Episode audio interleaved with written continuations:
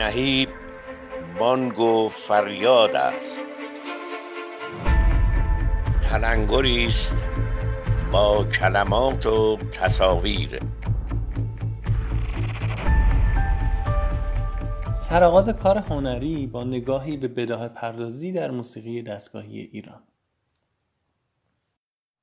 گرچه این متن نام سرآغاز کار هنری را از کتاب سرآغاز کار هنری مارتین هایدگر وام گرفته است ولی ورای طرح مسئله فلسفی هایدگر از منظر دیگری با این عنوان مواجه می شود.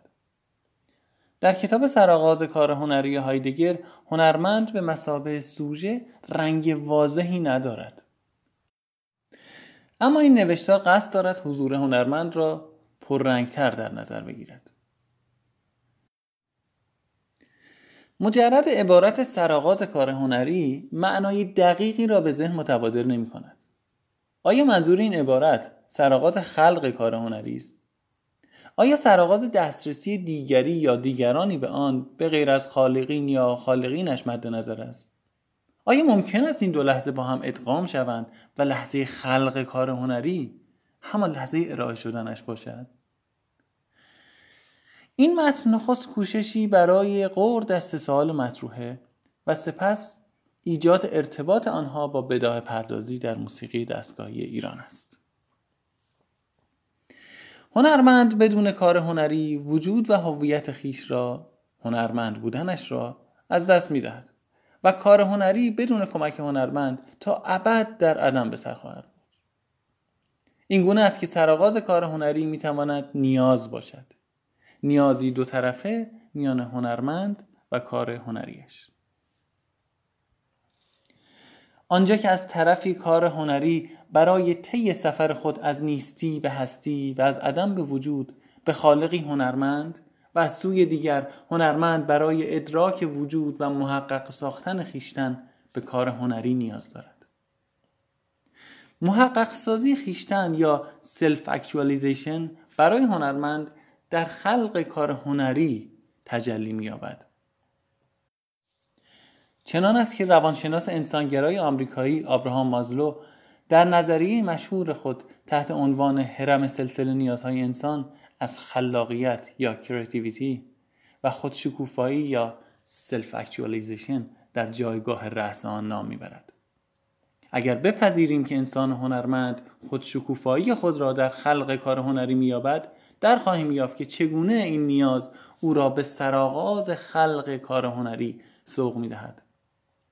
همان گونه که در هرم مازلو مشاهده می شود نیازهای زیستی که در کف هرم قرار دارند در همه موجودات وجود دارند و هرچه به رأس هرم حرکت می کنیم نیازها انسانی تر می شوند تا اینکه نیاز به خلاقیت و خودشکوفایی که در قله حرم واقع است را در موجودات دیگر مشاهده نمی کنیم می توان این گونه استنباط کرد که هنرمند از این روی به کار هنری نیاز دارد که با خلق کردن آن انسانی ترین نیاز خود را برآورده کرده و خود را محقق و شکوفا می کند. خب طبق چیزی که تا اینجا گفته شد کار هنری و هنرمند برای وجود داشتن به همدیگه نیاز دارن. هنرمند به کار هنری نیاز داره و کار هنری به هنرمند نیاز داره. حالا ببینیم که این نیاز چطوری به وجود میاد. اول در هنرمند و بعد در کار هنری. سیر به وجود آمدن نیاز در هنرمند. آیا نیاز به خلق کار هنری برای هنرمند به تدریج یا یکباره به وجود می آید یا آنکه همواره وجود داشته و او از وجودش بیخبر بوده است؟ آن چیزی که نیاز مستطر را پدیدار می کند چیست؟ خواسته یا خواهشی است یا ضربه تراماتیک؟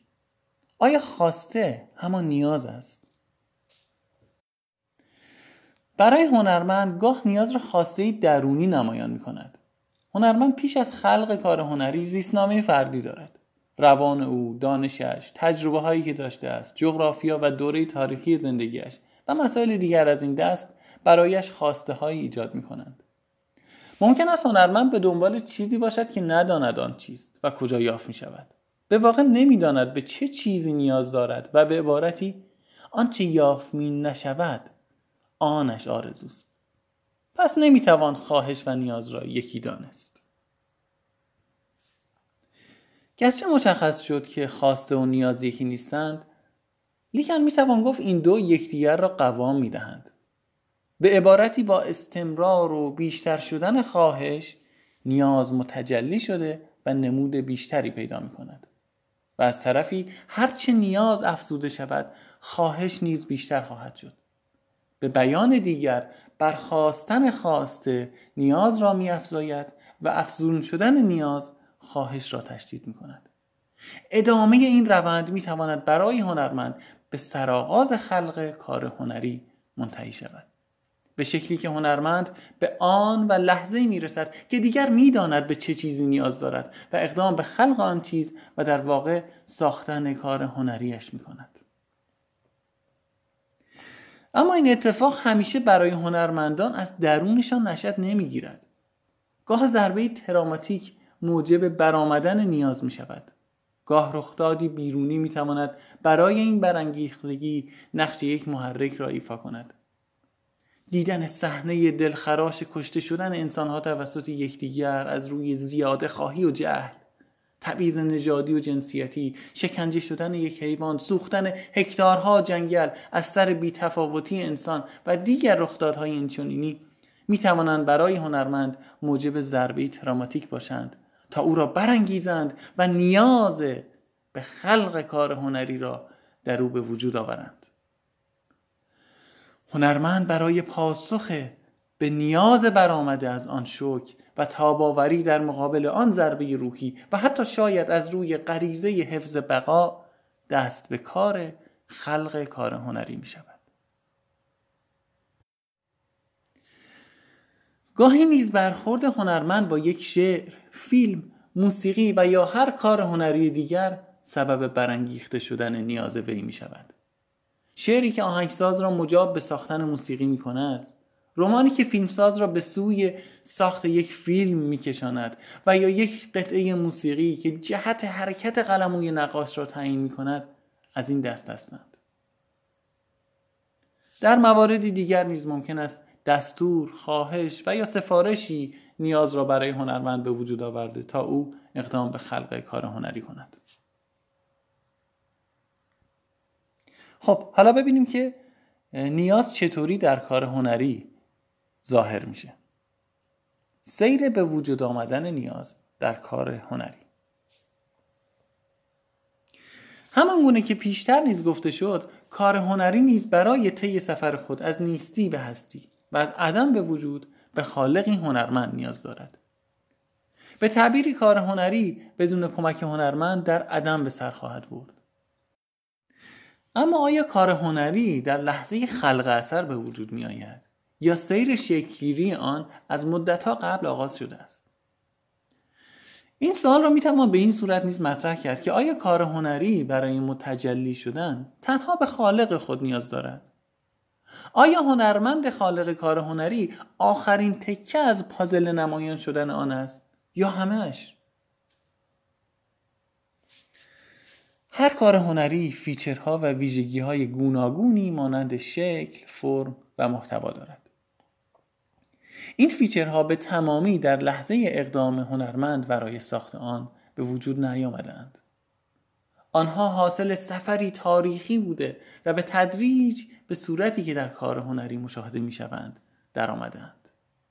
حتی اگر هنرمند فرم، شکل و یا محتوای بدی و متفاوتی خلق کند حاصل دست به دست شدن نگرش ها و جهان بینی های بیشماری است که در آن کار هنری دچار تغییر مسیر شدند. تغییر مسیر به معنای بیمسیری نیست. چه بسیار تغییر مسیرهایی را که می‌توان در طی سالیان در شکلگیری آثار هنری ردیابی کرد. پس کار هنری پیش از زاده شدن نیز در حال ساخته شدن بوده است. حتی پیش از زاده شدن خالق آن. از این روز که می‌توان به لحظه خلق کار هنری لحظه پدیدار شدن کار هنری گفته شود. همینطور می‌توان خالق کار هنری را پدیدآورنده آن نامید. خب حالا ببینیم هنرمند و کار هنری که مسیر متفاوتی رو طی کردند در کجا به همدیگه می‌رسن و این به چه شکل صورت می‌گیره؟ ملاقات کار هنری با هنرمند به مسابه سرآغاز خلق. بر اساس مطالبی که گفته شد پیش از پدید آمدن کار هنری هنرمند و کار هنری هر کدام مسیر جداگانه را پیمودند. می توان این گونه تعبیر کرد که لحظه تلاقی مسیر این دو سرآغاز پدیدار شدن یا خلق کار هنری است. پس در واقع ما داریم در این قسمت از متن سرآغاز کار هنری رو این لحظه تلاقی یا ملاقات در نظر می‌گیریم. ملاقاتی که شاید تنها یک بار میان هنرمند و یک کار هنری مشخص رخ دهد. به این معنی که اینطور نیست که اگر کار هنری را هنرمند در آن لحظه نمی ساخت هنرمند دیگری یا حتی همان هنرمند و در زمان دیگری می توانست بسازد. ساخته شدن سمفونی شماره نهم بتوون که از منظری می تواند نقطه سرآغاز تغییر مسیر دوران کلاسیک به رومانتیک محسوب شود حاصل ملاقات مسیر شخص آهنگساز و مسیر شکلگیری فیچرها و ویژگی های سمفونی شماره 9 بود.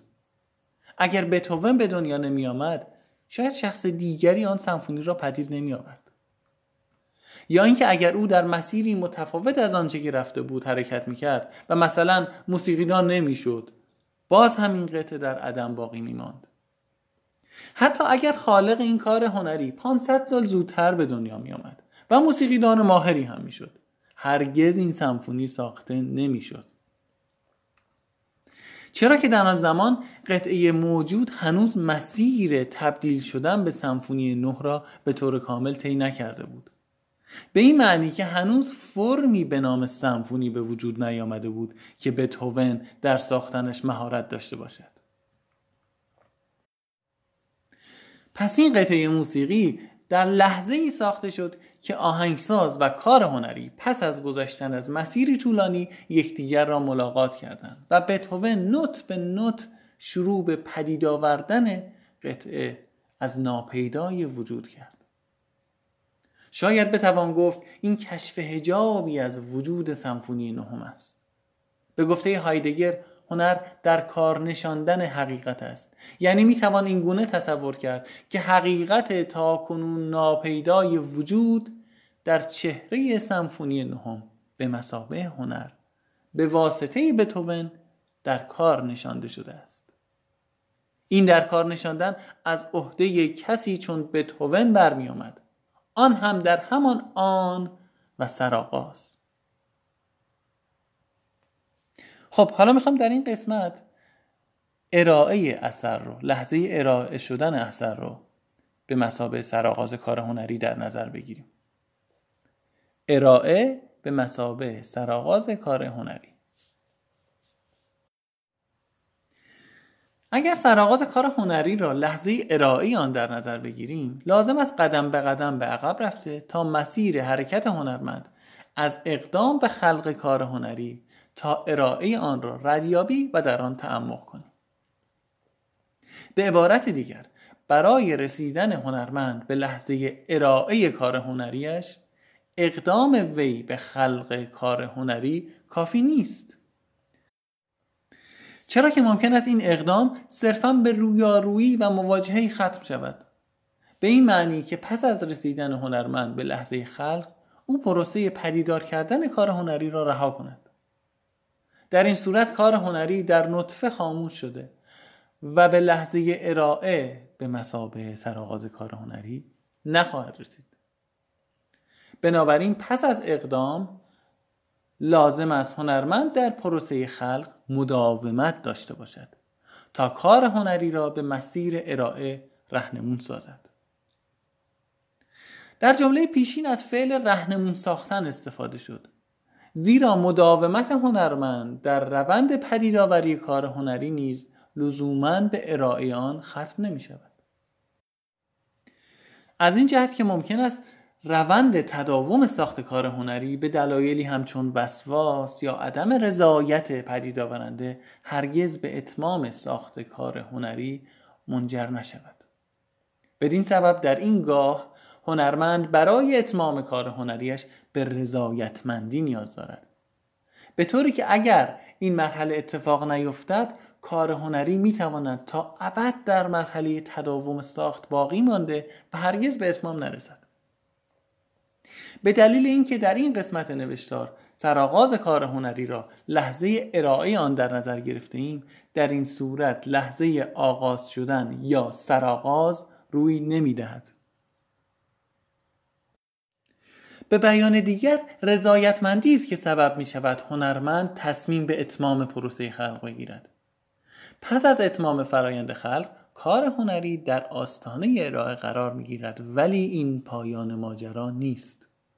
زیرا آثار زیادی با طی مراحل قبل به اتمام می‌رسند ولی به دلیل اینکه پدید آورنده کار هنری شجاعت در دسترس دیگری یا دیگران قرار دادن کار هنریش را ندارد کار هنری به مرحله ارائه نمی رسد می توان گفت مسیر رفت و برگشت عجیب و جانکاهی بین لحظه اتمام و آغاز وجود دارد. و نمی توان به آسانی این دو را از یکدیگر تفکیک نمود. گاهی نقطه آغاز نقطه پایان ایده است که هنرمند از آنها احساس رضایت نداشته است و تصمیم به اتمام آنها و آغاز کار هنری اصیلتری گرفته است. یعنی اتمام همان آغاز و آغاز همان اتمام است. در این میان شهامت هنرمند را می توان آخرین حلقه زنجیره ارائه کار هنری به مسابه سرآغاز کار هنری دانست. پس این روند به این صورت شد که اقدام صورت می‌گیره توسط هنرمند که خب در یک قسمت ما این رو سرآغاز کار هنری در نظر گرفتیم. بعد از اقدام نیاز به مداومت داره. بعد از مداومت باید به یک رضایتمندی برسه و بعد از رضایت باید شجاعت داشته باشه تا بتونه کارش رو به ارائه بده که خب از جنبه دیگه حالا ارائه رو داریم. سرآغاز کار هنری در نظر می‌گیریم. خب همونطور که پیشتر هم عرض کردم گاهی اوقات ممکنه لحظه خلق اثر همون لحظه ارائهش باشه و این دوتا لحظه با هم ادغام بشن. خب می‌خوام یه نگاهی بکنم به بداه پردازی در موسیقی ایران و این لحظه رو در واقع در این ساحت بررسی کنم. سرآغاز کار هنری به مسابه خلق و ارائه توامان کار هنری با نگاهی به بداه پردازی در موسیقی دستگاهی ایران.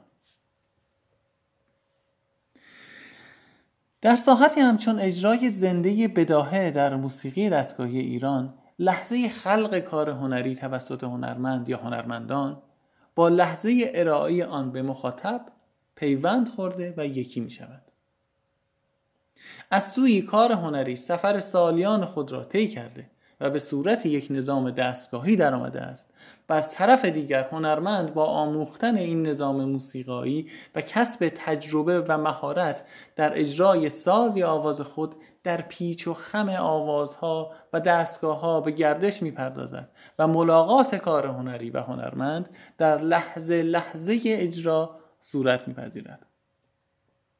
آنجا که شجاعت هنرمند به اوج خود می‌رسد و پیش از اقدام به خلق کار هنری تصمیم به ارائه زنده آن می‌گیرد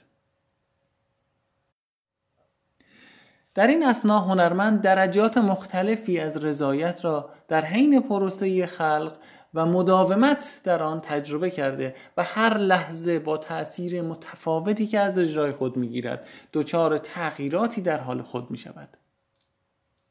در یک اجرای ساز و آواز بداهه نوازنده به اصطلاح درآمدی می کند و خواننده با توجه به دستگاه و یا آوازی که نوازنده مشغول به اجرای آن است و نیز با در نظر گرفتن تأثیری که از کیفیت و حال و هوای اجرای او می‌گیرد شعری انتخاب کرده و به نرمی شروع به همراهی می کند.